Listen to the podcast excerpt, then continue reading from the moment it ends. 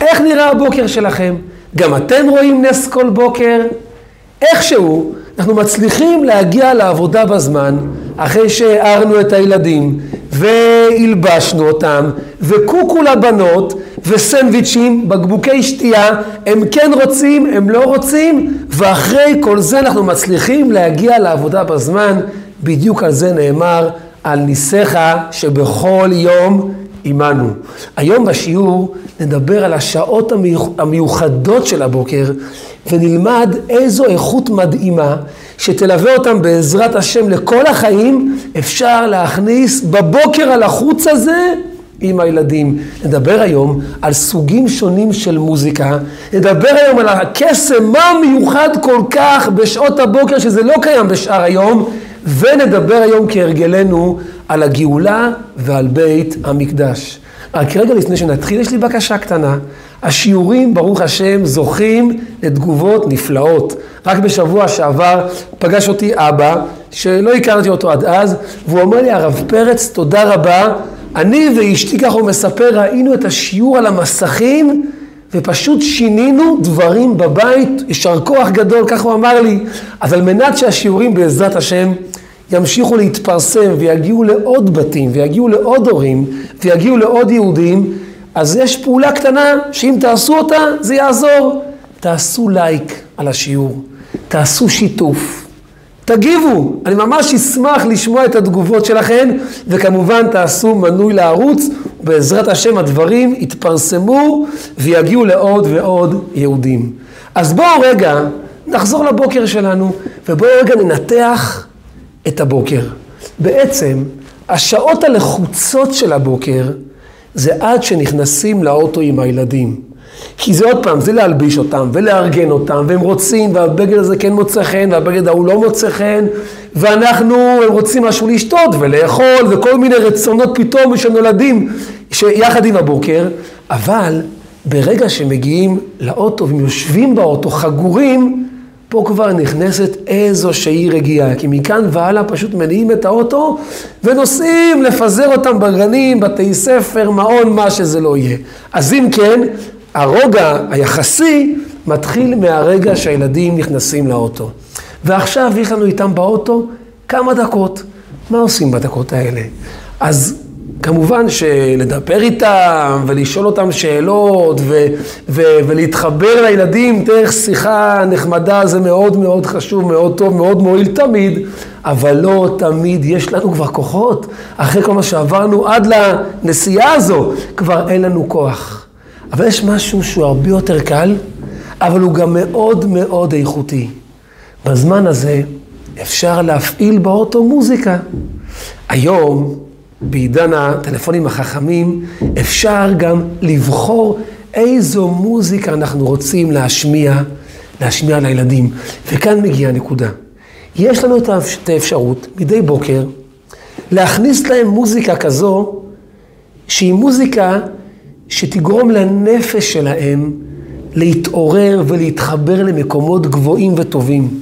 אולי עכשיו לא נראה את זה, אבל במשך החיים המוזיקה הזו תוביל אותם למקומות טובים. בידיים שלנו לבחור איזה מוזיקה הם ישמעו כל בוקר. שמעתי פעם שראיינו את הבת של חיים יבין. חיים יבין היה מר טלוויזיה. פעם ראיינו את הבת שלו, והבת שלו סיפרה שבבית שלה אין מכשיר טלוויזיה. אז שאל אותה מראיין, איך יכול להיות שלבת של מר טלוויזיה אין טלוויזיה? אז היא ענתה למראיין, אני זו שיבחר איזה תכנים ייכנסו לילדים שלי, אף אחד לא יכתיב לי את זה. אם תהיה טלוויזיה, אז התכנים שהטלוויזיה מחליטה זה מה שייכנס להם, אני לא מוכנה לזה. אז יש לי בבית מכשיר, מכשיר וידאו, בעידן הוידאו והקלטות, יש לי מכשיר וידאו ומסך, ואני לוקחת, קונה, מזכירה את הקלטות שאני רוצה שהם יראו, את התכנים שאני, שלי חשוב שייכנסו אליהם, ואני מחליטה להם. והמשפט הזה הוא כל כך חכם, כי באותה שעת נסיעה עם הילדים, אנחנו בהחלט יכולים להחליט איזה תכנים דרך המוזיקה נכניס למוח וללב של הילדים שלנו. מה העוצמה של מוזיקה? שמעתי פעם סיפור מדהים על האדמו"ר הזקן, האדמו"ר הזקן בעל התניא שייסד את חסידות חב"ד. האדמו"ר הזקן, בתחילת אה, דרכו וגם בהמשך דרכו, הייתה לו התנגדות, הייתה התנגדות לדרכו מכל מיני חוגים של יהודים. למה הייתה התנגדות? זה נושא בפני עצמו. תמיד יש בעם ישראל, היו מתנגדים והיו חסידים. הייתה התנגדות. יום אחד, המתנגדים לאדמו"ר הזקן, לבעל התניא, מי שהקים את חב"ד, שגרו בעיירה שקלוב, החליטו לבחון את האדמו"ר הזקן, האם באמת הוא תלמיד חכם כמו שמספרים. והוא הוזמן לעיירה, והם תכננו שיעשו אספה גדולה בבית הכנסת, כינוס גדול, וכל הגאונים של העיירה, והיו שם גאונים, יגיעו, וישאלו שאלות, ושאלות עמוקות, ויראו לכולם קבל עם ועולם שהאדמו"ר הזקן חלילה לא יודע ללמוד. וכך היה, והאדמו"ר הזקן נענה להצעה, הגיע לעיירה, התאספו כל הגאונים, הוציאו מהבוידם את השאלות שהם עדיין לא מצאו פתרון, והאדמו"ר הזקן עומד באמצע בית הכנסת, בית המדרש, וכולם יושבים מסביב, והאדמו"ר הזקן אומר להם שהוא מעדיף שהם קודם כל ישאלו את השאלות שלהם, ואחר כך הוא יענה על השאלות. אז כל אחד מהם כבר, כבר חיכך בכפות ידיו התחילו לשאול, להפגיז בשאלות, שאלות באמת קשות. כל שאלה יותר קשה מהשאלה הקודמת, והאדמו"ר הזקן עומד עם פנים רגועות, שלוות, הכל בסדר. כשהסתיים סבב השאלות וכל אחד אמר את השאלות הקשות שהוא הכין, האדמו"ר הזקן אמר שלפני שהוא עונה להם על השאלות, הוא רוצה לנגן להם ניגון. ואז הוא נעמד באמצע בית המדרש. כל העיירה, כל הגאונים סביבו, והאדמו"ר הזקן פוצח באיזה ניגון עמוק, מנגן, מנגן, מנגן, ופתאום אותם גאונים מרגישים, חשים, שהשאלות שלהם פשוט נפטרים, נפטרים מאליהם, השאלות נפטרות, השאלות, כבר אין שאלות, הכל מתיישב להם בראש, שאלה אחרי שאלה. וכשהאדמו"ר הזקן סיים את, ה, את אותה מנגינה, את אותו ניגון, כבר לאף אחד לא היו שאלות. כמובן שהאירוע הזה היה אירוע מאוד מאוד דרמטי וגרם לעשרות אברכים להידבק בדרכו של האדמו"ר הזקן בדרכה של החסידות. אבל מה קרה בסיפור הזה? מה, מה הניגון הזה שענה פה? מה, מה זה הקסם הזה? אלא מה? האדמו"ר הזקן ידע שמנגינה, הניגון הוא קולמוס הנפש. הניגון חודר למקומות הכי הכי עמוקים אצל הבן אדם. והאדמו"ר הזקן ידע שניגון יכול להרים בן אדם, נפש של בן אדם, למקומות מאוד מאוד גבוהים. הרי למה יש לנו שאלות? למלאכים בשמיים יש שאלה, האם יש אלוקים, לדוגמה, אין להם כאלה שאלות, כי הם חשים את זה כל הזמן. לנו, בני האדם כאן למטה, בעולם הזה הנמוך, יש כאלה שאלות. זאת אומרת, שכמה שנמצאים במקום יותר גבוה, יש פחות שאלות. כמה, ש, כמה שנמצאים במקומות גבוהים, עוצמתיים ונעלים, אז הדברים הרבה הרבה יותר ברורים. אדמו"ר הזקן, דרך הניגון, אותו ניגון מיוחד שהוא ניגן, הוא פשוט העלה שם את כולם לעולם רוחני יותר, לעולם גבוה יותר, וכשנמצאים בעולם רוחני וגבוה, כבר שאלות, השאלות נעלמות. כמו שלמלאכים אין שאלות, יש פחות שאלות מאשר לבני האדם, וככה התיישבו להם השאלות. זאת אומרת, שהכוח של ניגון זה להרים את הנפש למעלה, להרים אותנו למעלה. אבל, רגע, אבל איזה ניגון? איזה ניגון, יש כל כך הרבה שירים, כל כך הרבה מנגינות. מהו ניגון איכותי שהוא זה שבכוחו להרים אותנו למעלה? אז מוסבר על זה בכמה מקומות. שישנם ישנם שלושה סוגים של ניגון. יש ניגון שנקרא ניגון מכוון. יש ניגון שנקרא ניגון ממולא. ויש ניגון שנקרא ניגון שוטה. מה זה אומר? מה זה ניגון מכוון, ממולא ושוטה? ניגון מכוון זה ניגונים שאנשים צדיקי עליון, אדמו"רים, אנשים ברמה גבוהה מאוד מאוד מבחינה רוחנית, חיברו. למה זה נקרא ניגון מכוון? כי ניגון מכוון זה ניגון שהוא מכוון כנגד העולמות העליונים. הצדיקים הגדולים, הם יודעים איך מתנהלים העולמות העליונים, והניגונים שהם חיברו, זה בהתאם לאותם עולמות עליונים. ולכן כשיהודי מנגן ניגון מכוון, הניגון הזה מחבר אותו, מרים אותו לעולמות הרוחניים הגבוהים והנעלים ביותר.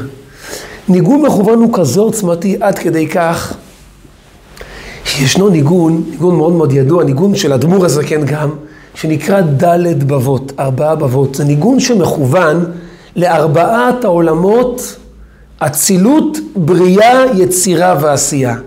זה ניגון שכל קטע בו מכוון לאחד מהעולמות, ובעצם כשמנגנים את הניגון הזה מטפסים מהעולם שלנו שנקרא עולם העשייה, לעולם הגבוה יותר שנקרא יצירה, לעולם הבריאה ולעולם האצילות.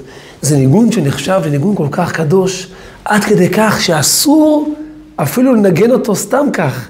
רק בזמנים מיוחדים, בחגים מיוחדים, בראש השנה, בשמחת תורה, בפורים, בי"ט בכסלו, כשמובילים חתן וכלה לחופה, אז מנגנים את זה. אבל מה, מה בא לנגן את זה? זה רק ניגון, לא, אבל זה ניגון מכוון. זה מכוון למקומות כל כך גבוהים, שאי אפשר תמיד להתחבר לאותם מקומות גבוהים. אגב, אני, אני הכרתי מישהו, הכרתי מישהו גדל, אה, גדל כבחור דתי, אה, חסיד חב"ד, ובשלב מסוים, לצערנו, הוא ירד, ירד מהדרך שבה הוא גדל. וכשהוא התחתן, כשהוא הלך להתחתן, ותכננו את החתונה, את החופה, איך יעשו את הכל, עשו כמובן חופה כהלכה, אבל כשתכננו את החופה, הוא אמר, אני מבקש לא לנגן את הניגון הזה כשאני הולך לחופה. אמרו למה לא? זה ניגון כזה קדוש וטוב ומרגש, ניגון ד' בבות, למה לא? אז אמר אותו אחד, הוא אחד שמאוד מאוד אוהבים במוזיקה, הוא אמר, אם אני אשמע את הניגון הזה, אני מפחד שזה יעורר בי תשובה. ולא מתאים לי עכשיו, לא מתאים לי ברגע, ברגע זה להתעורר, להתעורר בתשובה. אם כן, זה הכוח של ניגון מכוון, זה ניגון גבוה שמכוון למקומות גבוהים. מה זה ניגון ממולא?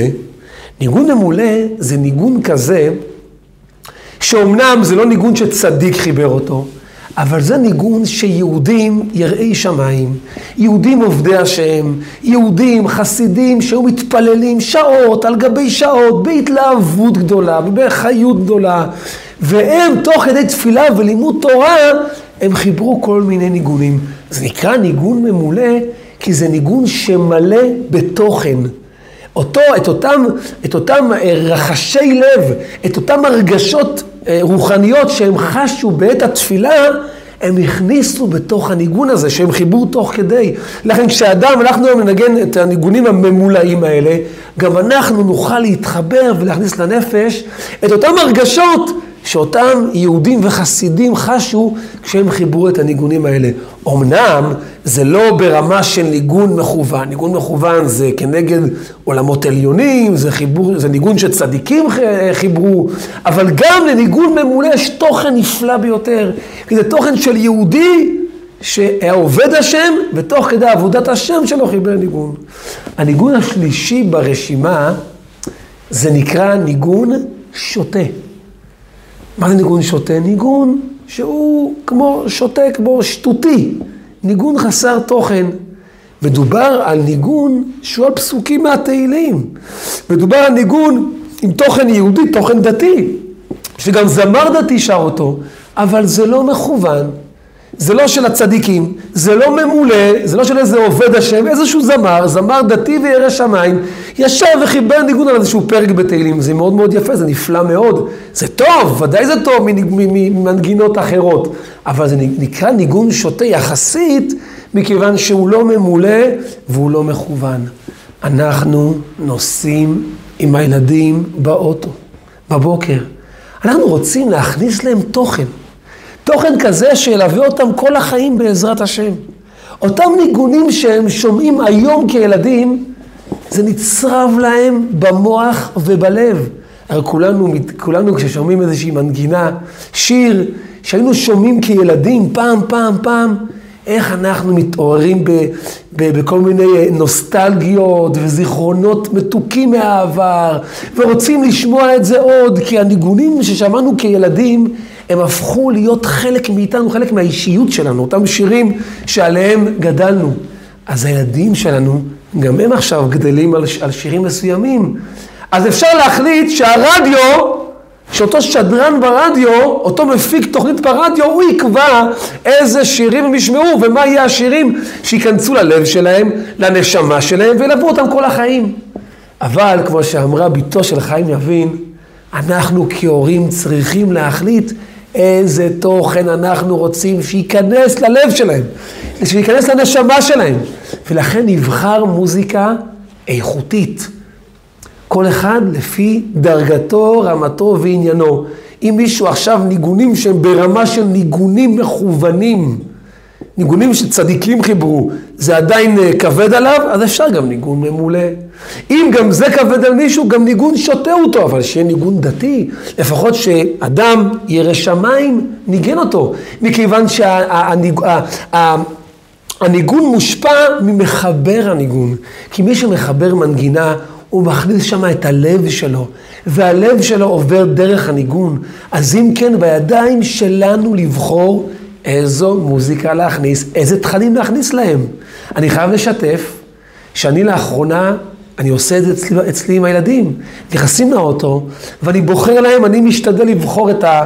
את ה להיות כמה שאפשר, ברמות הגבוהות של נגינה, ניגון ממולא, יש גם ניגונים מכוונים, והילדים הרי הם לא, הם לא מכירים עדיין. כבר ילדים גדולים, יותר קשה, כי יש להם, יש להם כבר מה שהם אוהבים, מה שהם לא אוהבים, זה כבר לא מתאים להם. אבל הילדים הקטנים יותר, מה שאנחנו מפעילים להם, מה שאנחנו משמיעים להם, זה מה שהם ישמעו. אז זה אצלנו בידיים. וזה פשוט כל כך. ונוסעים גם ככה באוטו, לא צריכים לפתוח את הפה, לא לדבר, לשבת ולהפעיל את המוזיקה המתאימה בטלפון, לחבר לבלוטוס של האוטו, ישמעו את זה נעים בכל האוטו. זה בידיים שלנו, זה האחריות שלנו, זה הברכה שאנחנו מביאים לילדים שלנו לכל החיים שלהם. השעות האלה של השעה הזו של הבוקר היא השעה הכי הכי חזקה ביום. כתוב בתורה, בקשר למצוות הפרשת חלה, אומרת התורה, ראשית הריסותיכם, שאת החלק הראשון של העיסה צריכים להביא לקדוש ברוך הוא. זאת אומרת, כאשר מכינים עיסה, מכינים בצק, אז לפני שאנחנו בעצמנו אוכלים את זה, דבר ראשון, מפרישים חלה לקדוש ברוך הוא. החלק הראשון לקדוש ברוך הוא, הפרשת חלה, ולאחר מכן אנחנו נאכל ונהנה מהלחם שמכינים מאותו בצק. התורה מתבטאת במילים ראשית הריסותיכם. הסבירו על זה. ראשית הריסותיכם כמו ראשית הריסתכם, הריסה. כאשר קמים מההריסה, דהיינו מהמיטה על הבוקר, את החלק הראשון של הבוקר צריך לתת, להביא לקדוש ברוך הוא. כמו שבעיסה של הבצק, את החלק הראשון, דבר ראשון מפרישים חלה להשם, ולאחר מכן אוכלים את השאר, אותו דבר, את החלק הראשון של היום, ראשית הריסתכם, רק קמים מהמיטה מההריסה בבוקר, דבר ראשון, את החלק הראשון נותנים להשם. למה? כי בבוקר המוח פנוי, והמוח איכותי, והמוח קולט. מספר הרבי מלובביץ' שחמיב הרבי הקודם, היה מאוד מאוד חשוב לו, שבאותם מוסדות לימוד, שלומדים גם לימודי קודש וגם לימודי חול, שהחלק של לימודי הקודש יהיה מיד מיד בשעות הבוקר. למה? כי מכיוון שבשעות הבוקר המוח פנוי, המוח נקי, המוח קולט, המוח רענן, אז חשוב שבשעות המיוחדות האלה ייכנסו לתוך המוח לימודי קודש, לימודי תורה, ולאחר מכן אפשר לגשת גם לשאר כל המקצועות. כי יש מיוחדות, יש קסם מיוחד בראשית הריסותיכם בש... בזמן של הבוקר. ולכן, כשהילדים שלנו שומעים מוזיקה איכותית, מוזיקה עם תוכן ללב ולנשמה, מיד על הבוקר, כשהכול טרי ורענן, זה נכנס כל כך עמוק אליהם, וזה בטוח, בטוח ילווה אותם בהמשך החיים. הרי קורה לנו לפעמים שבשעה חמש בערב, אנחנו פתאום מתחילים לנגן איזושהי מנגינה לעצמנו. אנחנו חושבים, רגע, מאיפה המנגינה הזו באה לנו? מאיפה זה?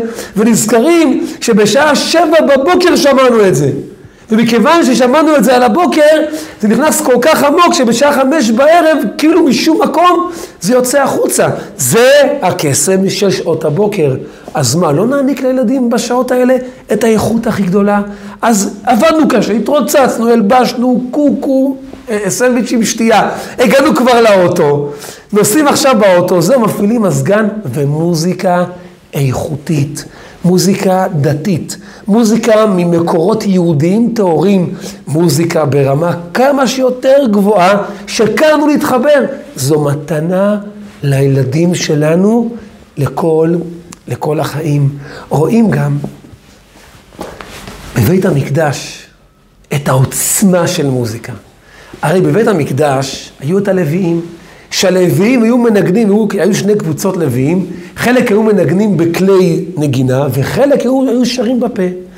והכוח של המנגינה שלהם הייתה כל כך חזקה, עד כדי כך שמובא, שכשיהודי היה מגיע לבית המקדש להקריב קורבן, כי הוא עשה איזושהי עבירה, הוא מביא קורבן ככפרה על החטא שלו. אז כשיהודי היה מביא קורבן ככפרה על החטא שלו, הכהן היה מסתכל על הפנים שלו, והכהן היה מצליח לראות על הפנים של אותו אדם, האם באמת הוא מתחרט על מה שהוא עשה או לא. ולפעמים היה רואה הכהן שהיהודי שהביא את הקורבן, הפנים לא, מר, לא מראים שהוא באמת מתחרט על זה. אבל חלק מהתשובה זה גם החרטה על העבירה. אז הכהן היה קורא מיד מיד מיד ללוויים. היו מגיעים לוויים, מתחילים לנגן איזושהי מנגינה. והמנגינה הזו הייתה מעוררת את האדם לתשובה, הייתה פותחת לו את הנשמה, פותחת לו את הלב, פתאום היהודי היה מתחיל פשוט לבכות על העבירה שהוא עשה, וככה הייתה לו תשובה שלמה. הכוח של המנגינה זה לעורר, זה להרים לג... למעלה, עד כדי כך שכתוב בספר הזוהר, שהשירה של הלוויים בבית המקדש הייתה משפיעה לא רק לא רק על, על, על, על היהודים להתעורר בתשובה, אלא גם על הספירות העליונות, אותן עשר ספירות קדושות שנמצאות בעולמות העליונים, שדרכם עובר השפע כאן לעולם הזה, הושפעו מהמנגינה של הלווים. למוזיקה יש כוח, למנגינה יש עוצמה, ואת העוצמה הזו אנחנו רוצים מאוד מאוד להעביר לילדים שלנו. אז אם כן, נחליט. שאנחנו משקיעים בילדים באותן שעות בוקר קסומות. ובראש נתכנן איזה מוזיקה נחמד גם לנו לשמוע, ואנחנו רוצים גם להשמיע את זה להם, וזו מוזיקה טובה, מוזיקה באיכות, באיכות אה, אה, איכותית מבחינה רוחנית, דתית, שתשפיע על הנפש שלהם, ואנחנו נתכנן את זה מראש, ואלה שנכנסים לאוטו, אחרי כל העריצות, ולחגור אותם חגורות בטיחות ולחץ, זהו, יושבים באוטו, מפעילים מזגן, מזגן חזק, עכשיו חם בקיץ, מפעילים את המוזיקה שבחרנו, מחברים את זה מהטלפון לבלוטוס, שנשמע את זה בכל מרחבי האוטו, גם בסאונד טוב, ונוסעים שלווים. גם לנו, ההורים, זה, זה יעשה אה, אה, טוב ורוגע ושלווה לבוקר, וככה ניסע איתם, וככה בעזרת השם, זה עוד פעולה שאנחנו ההורים עושים למענם בשביל להכניס עוד איכות לחיים של הילדים שלנו, לעתיד של הילדים שלנו. ויהי רצון שנזכה עם הילדים שלנו בעזרת השם להרבה הרבה נחת, שיגדלו בריאים ושמחים ויראי שמיים, שנשמח איתם והם ישמחו איתנו, ונזכה יחד עם הילדים שלנו בעזרת השם. לצעוד לקבלת, לקבלת משיח צדקנו. ונזכה יחד איתם לראות את הלווים, איך שהלווים שרים בבית המקדש, בעזרת השם, ויהי רצון שכל זה יהיה בקרוב ממש, בביאת משיח צדקנו, מהרה יגלה, אמן כן יהי רצון. תודה רבה.